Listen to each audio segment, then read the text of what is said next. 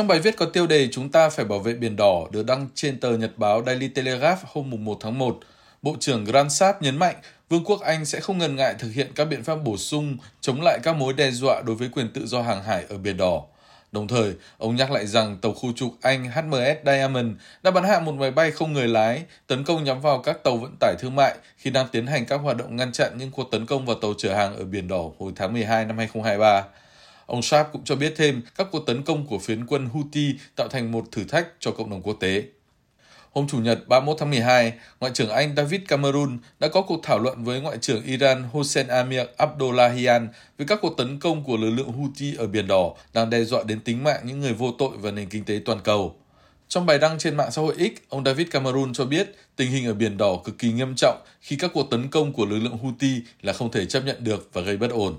Vương quốc Anh kêu gọi lực lượng Houthi chấm dứt các cuộc tấn công bất hợp pháp, Đồng thời, Ngoại trưởng Anh nhấn mạnh nước này đang hợp tác với các đồng minh và đối tác để bảo vệ quyền tự do hàng hải.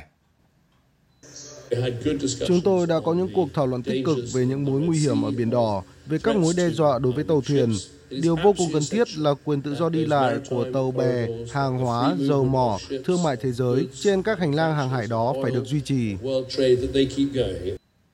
Trước đó cùng ngày, Bộ Chỉ huy Trung tâm Mỹ thông báo các máy bay trực thăng của Hải quân Mỹ đã đánh chìm 3 trong số 4 tàu nhỏ của lực lượng Houthi sau khi nhận được yêu cầu trợ giúp từ tàu chở hàng của hãng Maersk Hàng Châu, châu cờ Singapore. Maersk sau đó xác nhận toàn bộ thủy thủ đoàn trên tàu đều an toàn và tàu đã tiếp tục hành trình về phía Bắc đến cảng Suez.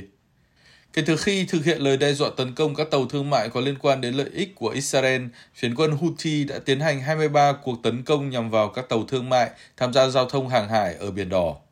Biển Đỏ nối với Địa Trung Hải qua kênh đào Suez, hình thành nên tuyến vận tải biển ngắn nhất kết nối châu Âu và châu Á. Theo số liệu thống kê, có khoảng 15% lực lượng vận tải biển của thế giới đi qua kênh đào này.